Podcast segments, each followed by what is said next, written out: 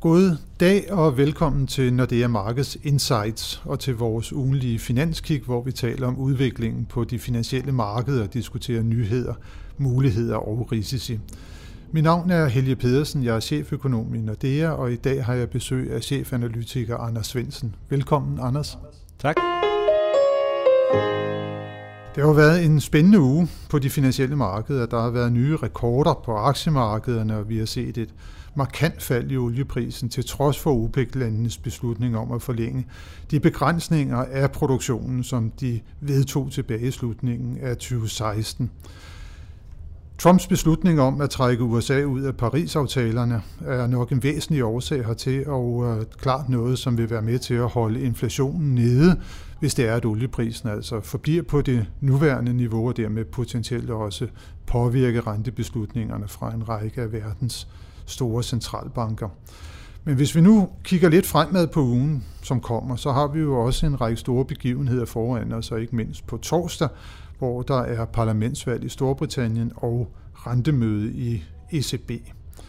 Og Anders, hvis vi lige starter med det britiske valg, øh, hvad kan vi egentlig vente os fra det? Så jeg mener, da Theresa May i midten af april besluttede sig for at udskrive valget, for at få et klart forhandlingsmandat omkring Brexit-aftalerne, så havde hun og det konservative parti jo et kæmpe forspring i meningsmålingerne. Det er nu snævret kraftigt ind, og Corbyn og Labour kan måske endda nå at vinde valget. Det er faktisk kun et par få procentpoint, der skiller dem i målingerne lige nu. Et af de punkter, hvor de adskiller sig, de to øh, topkandidater der, det er jo, at May hun er en hardliner i forholdet til EU.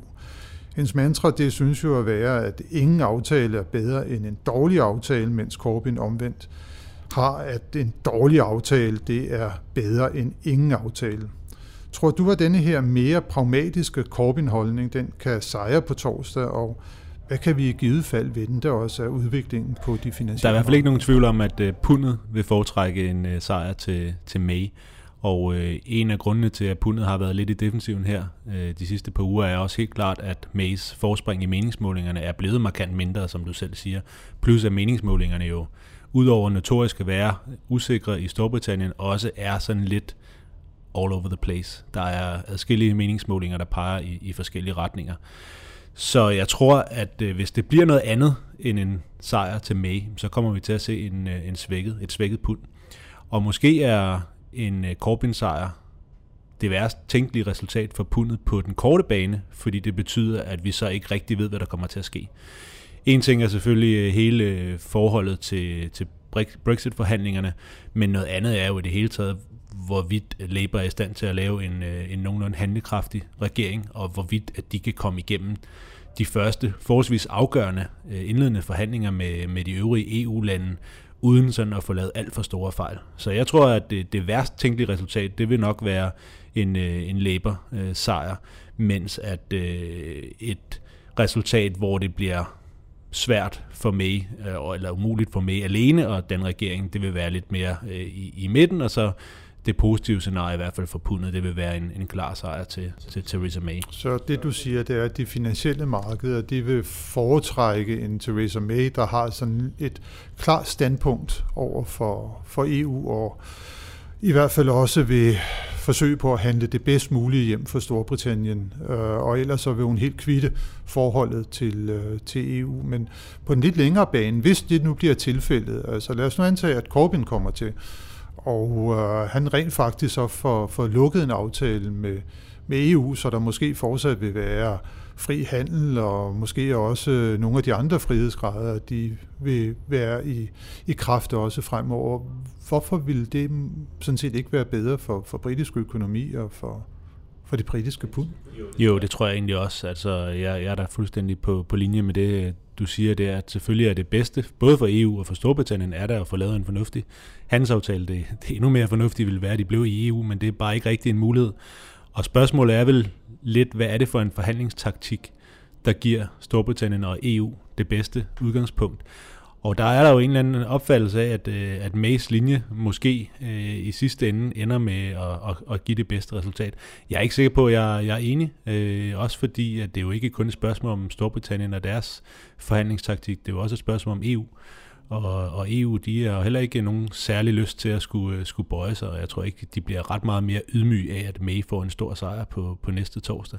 Så jeg giver dig da fuldstændig ret. Øhm, på den lange bane, der vil det bedste resultat, det vil være det, der er mest... Øh, øh, den bedste sådan forhandlede aftale, den, den mest mindelige aftale, man, man kan få ud af det. Øh, så er det bare et spørgsmål, hvordan man kommer dertil.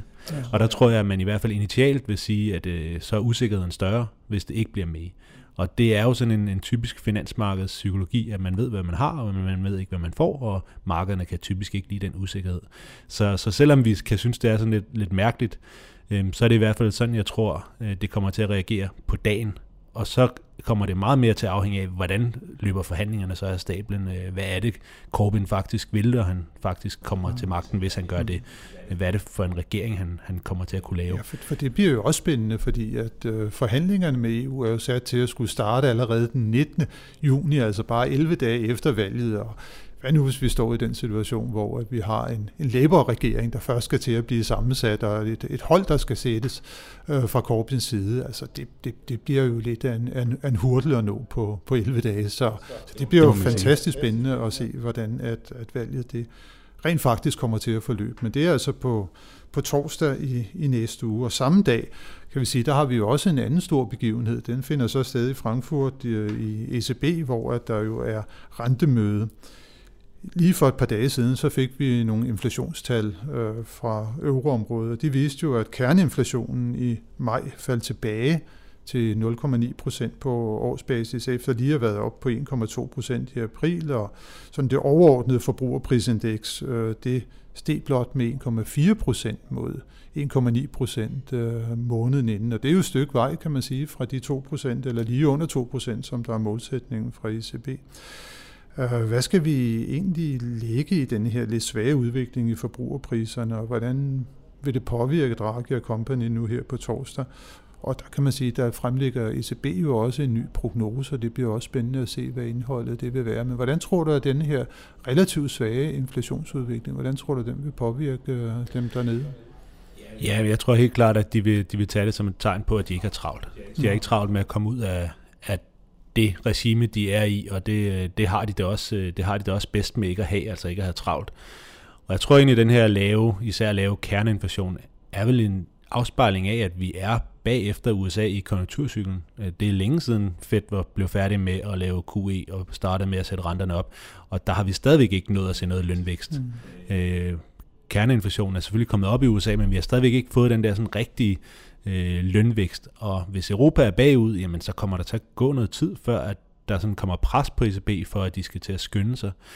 Og derfor tror jeg egentlig også, at det det er noget helt andet, som, som de sådan lidt er ude i på, på torsdag, nemlig at, at de skal bare kan man sige, gåseøjne øh, fjerne bemærkningen om, at de rent faktisk godt kunne finde på at sænke renten yderligere, hvis det blev nødvendigt. Tror du, det kommer til at ske? Ja, de fjerner den, øh, den paragraf. Ja, det er vores, vores hovedscenarie, de, de fjerner den. Øh, og man kan sige, det er jo fuldstændig ligegyldigt, for der er egentlig ikke nogen, der sådan rigtig tror alligevel, at de vil sætte renten ned nu, hvor der ikke rigtig er nogen deflationsfrygt mm.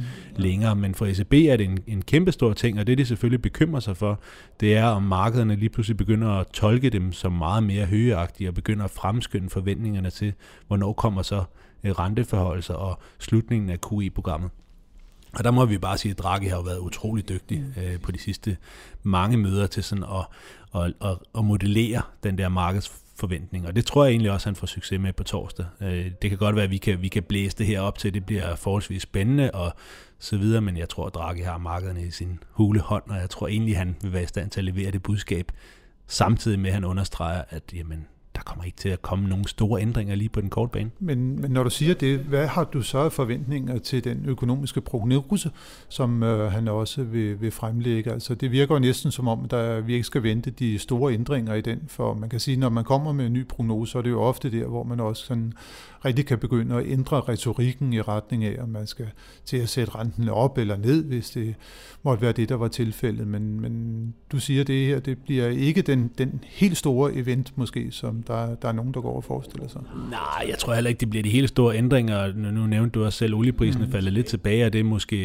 et argument for, at, øh, at forventningerne, inflationsforventningerne fra ECB bliver måske en lille smule lavere end da, og stadigvæk vil de selvfølgelig være lavere end de 2%, som er, er målsætningen. Og, Og der kan Draghi jo hænge sin hat og sige, jamen jeg har mine egne folks forventninger til, til fremtiden, og de siger, at vi når ikke inflationsmålet, så, så jeg har ikke voldsomt travlt. Mm. Jeg tror egentlig, at, at nu falder olieprisen igen, og, og, og det gør, at der kommer til at tage, det kommer til at tage lidt længere tid, før vi får inflationen tilbage til to. Samtidig er kerneinflationen øh, stadigvæk under 1. Altså vi havde de her marts- og april-tal, som vi snakkede om, var lidt usikre på grund af påsken mm. osv. Nu er vi så kommet ud over det, og inflationen er stadigvæk mm. der lige omkring de 1. Og det er altså ikke nok til, at han har nogen som helst grund til at skulle ændre den øh, holdning, tror jeg, han har haft til, til deres exit-strategi øh, i forhold til sidste måned, eller måneden før, eller tilbage i, i vinters. Jeg tror, det går nogenlunde, som ECB godt kunne tænke sig, det går. Så man fjerner det der med, at øh, vi skal ikke regne med, at renten den bliver sat ned, øh, men til gengæld så har en egentlig rentestigning, det har lange udsigter øh, i, i din optik. Der er. Men øh, det kan vi jo blive lidt klogere på på, på torsdag. Der. Øh, ser vi så yderligere ud i den helt store verden nu og, og vender blikket mod, øh, mod Kina. For det er jo også noget, der er afgørende for, for udviklingen i, i verdensøkonomien, og man kan vel også sige, at Kina har fået en stadig større rolle også i, i hvordan at de finansielle markeder de reagerer.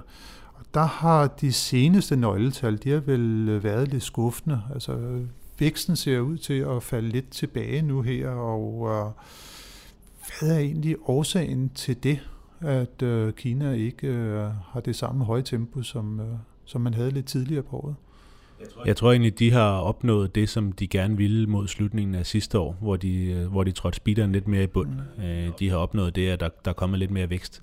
Og, øh, og det er så grunden til igen, at de løfter foden en lille smule fra, fra speederen. Vi er ikke over på bremsen, men, men det er helt klart, at de har løftet foden en lille smule fra, fra speederen. En bekymring for, at boligmarkedet igen begynder at, at være overophedet. Og, og det har vi bare set så mange gange før i Kina, lige så snart boligpriserne de begynder at, at bare stige langsommere, end de har gjort tidligere, jamen så får det kæmpe store øh, effekter på, på resten af økonomien, fordi det er der, de fleste kinesere har stort set hele deres, øh, deres opsparing, og det påvirker rigtig mange investeringsbeslutninger i Kina. Så jeg tror helt klart, at, at boligmarkedet er er en af forklaringerne, men jeg synes, det er måske lige tidligt nok at tro, at vi bare øh, får, får lavere øh, PMI's herfra. Altså det sidste tal her var, var sløjt, og vi var under 50 mm. igen på, på, på den, der hedder Caixin, øh, som er mere de små og mellemstore virksomheder, end det officielle PMI, som er mere de store øh, industrivirksomheder. Og det står lidt i kontrast, synes jeg, til, til resten af verdens øh, PMI's. Øh, og det er jo sådan, hvis du kigger på den, den kinesiske industri, så er cirka halvdelen af produktionen jo til indlandsk forbrug og cirka halvdelen til, til eksport, og resten af verden har det utrolig godt. Øh, så den del af det tror jeg stadigvæk nok skal trække, øh, trække Kina op på et niveau, hvor vi ikke skal være sådan overdrevet bekymrede. Nej, måske lige nu, men, men lige det er vel også, altså, der er mange, der snakker om, at Kina er også sådan karakteriseret ved, at der er overproduktion i virkeligheden, og for meget kapacitet, og den for meget kapacitet ligger vel netop i mange af de store virksomheder, så man kan sige, at det er vel sådan i et lidt længere betragtning måske lidt bekymrende, at det er de små og mellemstore virksomheder, der begynder at gå ned i tempo, mens at de store ikke gør det, fordi øh, de har måske i forvejen rigeligt med, øh, med kapacitet, og øh, nogle af dem skulle måske endda øh, i virkeligheden slet ikke producere noget i dag, fordi at der er rigtig mange af dem, især de statsejede virksomheder, der, der faktisk ikke er, er rentable. Nej. Jamen det er du fuldstændig ret i, og det er nok også øh, noget, som, som vi kommer til at se lidt, øh, lidt længere ude, men, men der ligger jo den her store partikongres i, i efteråret, hvor Kina jo egentlig skal vælge den næste generation af, af ledere, og jeg tror ikke, at de har lyst til at komme ind i den partikongres øh, med nøgletal, der sådan peger voldsomt nedad, eller sådan store øh, beslutninger, der bliver taget på, på de statsejede virksomheder eller, eller lignende. Så jeg tror i virkeligheden, at, at grunden til, at vi netop har, det er de store og de statsejede virksomheder, som klarer sig nogenlunde, det er fordi, at det er det, som man gerne vil have. Og det er den fokus på vækst og stabilitet, som man har indikeret bliver mantraet for, for i år, og det, det tror jeg, man kommer til at, at holde fast i. Øhm, vi havde selvfølgelig også Moody's beslutning om at, at downgrade Kina, øh, og, og det er måske endnu en grund i virkeligheden til, at kineserne selv vil vælge at puste en lille smule mere øh, luft ind i deres egen økonomi, netop for at signalere, her går det altså fint nok, I kan downgrade os alt det ved, men vi har styr på det, øh, der er ikke noget at se her. Så jeg tror, det er endnu et argument for, at der måske kommer til at være en lille smule mere øh, vækst på den helt korte bane. Så jeg, jeg er stadigvæk ikke, øh, på den, på den korte bane er jeg ikke øh, helt bekymret for, for væksten i Kina. Nej, man kan vel også sige, at nu nævnte vi før, at olieprisen den var faldet, men det var jo sådan meget relateret til noget omkring øh, Trump og, og, og beslutningerne om, at man forlader øh, Paris-aftalen og giver mere los for, for olieproduktionen i USA. Øh. Men vi har jo heller ikke set sådan en rigtig reaktion på de øvrige råvaremarkeder. De er jo ikke faldet her så kraftigt i takt med, at, at nøgletallene fra, fra, fra Kina er kommet skuffen ud, så der er måske heller ikke sådan den helt store bekymring der. Men hvis vi nu lige, øh, for nu har vi snakket Kina, og vi har snakket ECB og, og, og britisk valg, hvis vi nu skal gå, gå ned på, på, på, på man kan sige nærmest mikroniveauet, øh, så kan vi fokusere en lille smule her til sidst på Island. Der har du lige været oppe og besøge både Nationalbank, Finansministeriet og nogle af de store banker, så går også en journalist. Øh, hvad er dit hovedindtryk fra rejsen? Og øh, det går vel meget bedre nu? Ja, ja, det var sådan set hovedindtrykket. Det, det går rigtig godt. Væksten er forholdsvis høj. Der er stort set ingen ledighed. De har fået overskud på betalingsbalancen igen, og det er jo også argumentet for, at de har fjernet de kapitalrestriktioner, som har været stort set siden øh, finanskrisen, mm. øh, og endda den islandske krise, som var lige op til finanskrisen. Så det er jo helt klart et tegn på, at, øh, at det går godt, og det var også lidt øh, derfor, jeg skulle, øh, jeg skulle derop og, og ligesom prøve at og, og se, hvordan, øh, hvordan står tingene til, øh, fordi vi tror jo, der kommer en lille smule mere interesse for det her, også fra, fra nogle af de store danske virksomheder og nordiske virksomheder. Øh, og man kan sige, at et andet indtryk er måske, at det allerede så småt er begyndt at, at gå for godt. Øh, der kommer rigtig mange turister til, øh, til Island. 2,3 millioner regner de med, der lander i Keflavik øh, Lufthavn i, i år. Hvor mange, fem gange så mange som i 2010. Hvor mange mennesker er det, de er på Island? Ja, det er omkring 300.000. Så det er næsten 10 gange? Ja, så, så, mange, så der ja. bliver pres på, på, på det ikke, og bolig, boligpriserne stiger allerede med over 20 procent. Så, så, så der er pres på, og, og det er helt klart øh, en bekymring deroppe, at, at de skal sørge for, at der ikke bliver bygget op til en ny boble. Mm. Øh, men det er de så også indtil videre sådan rimelig komfortable med, at det, det er, der er vi ikke endnu, og der er nok nogle faktorer, som gør, at der måske kommer til at være en lille smule færre turister fremadrettet. Boligpriserne kommer en lille smule ned igen. Øh, men de er helt klart bekymrede for, at, øh, at det begynder at overpede allerede inden vi nærmest er kommet ud af, mm. af, af døgnet. Jeg har også hørt, at øh, gletsjerne de begynder at smelte i hidtil uhørt tempo. Det kan være, fordi der er kommet så meget på tryk på økonomien, at det er, at, øh, at det også påvirker øh, gletsjerne der. Men, øh, men det er jo rigtig, rigtig spændende, og det er faktisk også rigtig spændende set med, med en dansk vinkel, fordi der er jo alligevel ganske betydelige øh, danske kommersielle interesser på, på Island.